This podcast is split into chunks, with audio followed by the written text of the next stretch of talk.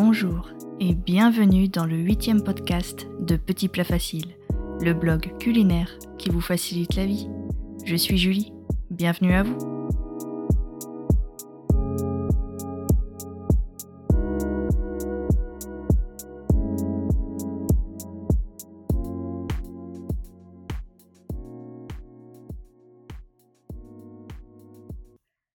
Que l'on souhaite préserver son porte-monnaie ou la planète, économiser l'électricité, le gaz et l'eau nous concerne tous.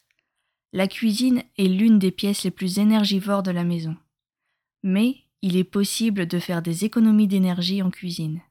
C'est pourquoi je vous partage aujourd'hui 5 éco-gestes faciles à mettre en place. Ces simples changements peuvent faire une grande différence sur votre facture d'énergie à moyen et à long terme.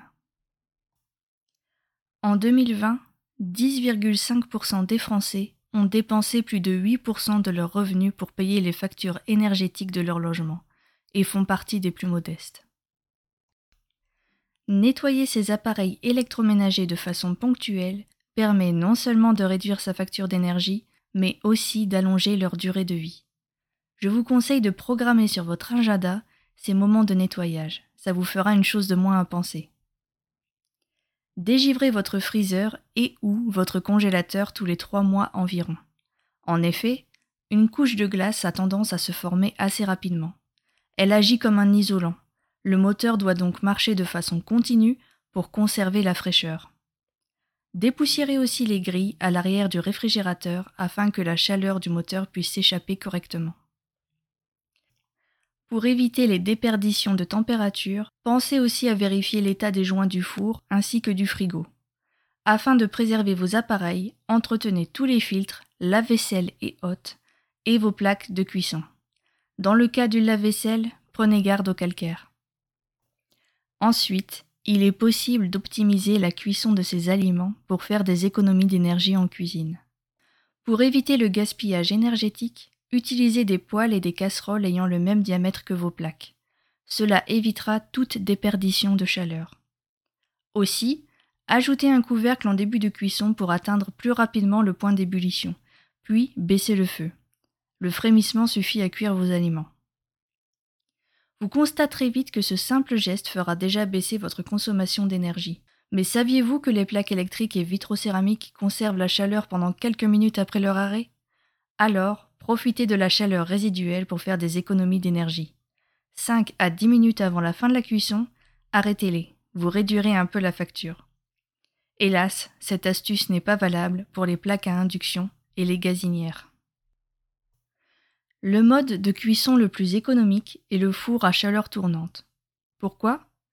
Car il permet de cuire plusieurs plats en même temps. Une bonne astuce si vous êtes adepte du batch cooking. Pour réchauffer vos plats au cours de la semaine, utilisez de préférence le micro-ondes. Ce dernier n'a pas besoin de préchauffage pour fonctionner, de quoi faire des économies d'énergie en cuisine. Enfin, pensez à lancer votre programme de pyrolyse juste après la cuisson de votre repas.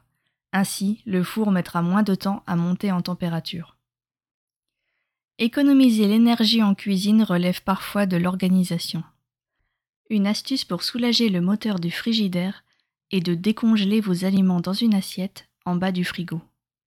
Il faudra juste penser à le faire plusieurs heures avant de cuire vos viandes, légumes ou poissons. Pour les petites unités, comptez 3 à 4 heures. Pour les grosses pièces, il faudra anticiper davantage, entre 12 et 24 heures. A l'inverse, laissez vos restes de repas refroidir complètement avant de les stocker au frigo. Évitez au maximum les écarts de température en limitant l'ouverture de la porte.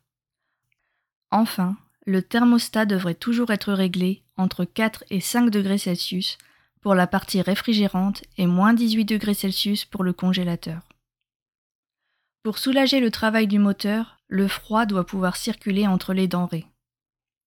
Pensez donc à ne pas surcharger vos aliments dans le réfrigérateur. En rentrant des courses, ôtez les suremballages comme les cartons des pots de yaourt. Si le sujet vous intéresse, vous pouvez écouter le précédent podcast consacré au choix des meilleures boîtes de conservation alimentaire. Le lave-vaisselle a la réputation d'être plus économe en eau que le lavage à la main. Quelques conditions sont toutefois nécessaires. Tout d'abord, ne rincez pas vos ustensiles avant le lavage. Ensuite, il est recommandé de n'exécuter que des programmes dits éco. Néanmoins, je ne respecte pas cette règle. Je retrouve toujours des résidus sur les parois des verres. Je suis alors obligé de les renettoyer à la main. Je préfère utiliser le programme Auto. C'est à vous de tester pour voir ce qui fonctionne le mieux pour vous. Dans tous les cas, remplissez toujours les casiers au maximum de leur capacité. L'électricité est parfois moins chère la nuit. Vous pouvez vérifier que vous en bénéficiez sur votre abonnement. Si c'est le cas, vous pouvez faire tourner votre lave-vaisselle durant ces heures creuses. Ce conseil vaut aussi pour la machine à laver. Évidemment, si vous habitez en studio, ne suivez pas cette recommandation. La qualité de votre sommeil n'a pas de prix. Pour terminer, nous allons parler de la réutilisation des eaux de cuisson et de lavage. Ne faites plus couler l'eau en continu lorsque vous lavez vos fruits et vos légumes. Remplissez plutôt un bol ou un saladier d'eau froide et nettoyez-y vos végétaux. Vous pourrez ensuite l'utiliser pour arroser votre potager par exemple. Lorsque vous le faites, réglez la température du robinet sur froid. En effet, pour cette faible quantité, l'eau n'aura pas le temps de chauffer. Votre chaudière fonctionnerait pour rien. Enfin, saviez-vous que vous pouviez réutiliser vos eaux de cuisson? Cette astuce zéro déchet est tout aussi économique qu'écologique. Une fois refroidie, une eau non salée qui a servi à faire bouillir des légumes peut être utilisée pour arroser vos herbes aromatiques, vos plantes d'intérieur et votre jardin. Ces nutriments enrichiront la terre. À vous les belles plantes, à moindre coût. Ces petits gestes simples du quotidien peuvent vous sembler dérisoires. Néanmoins, s'ils deviennent des habitudes, vous pouvez faire de belles économies d'énergie en cuisine. Bien sûr, pour la planète, ces mesures individuelles auront plus de poids si elles sont appliquées par le plus grand nombre. Alors n'hésitez pas à partager ces astuces à vos proches qui ont un budget serré ou qui aimeraient protéger l'environnement.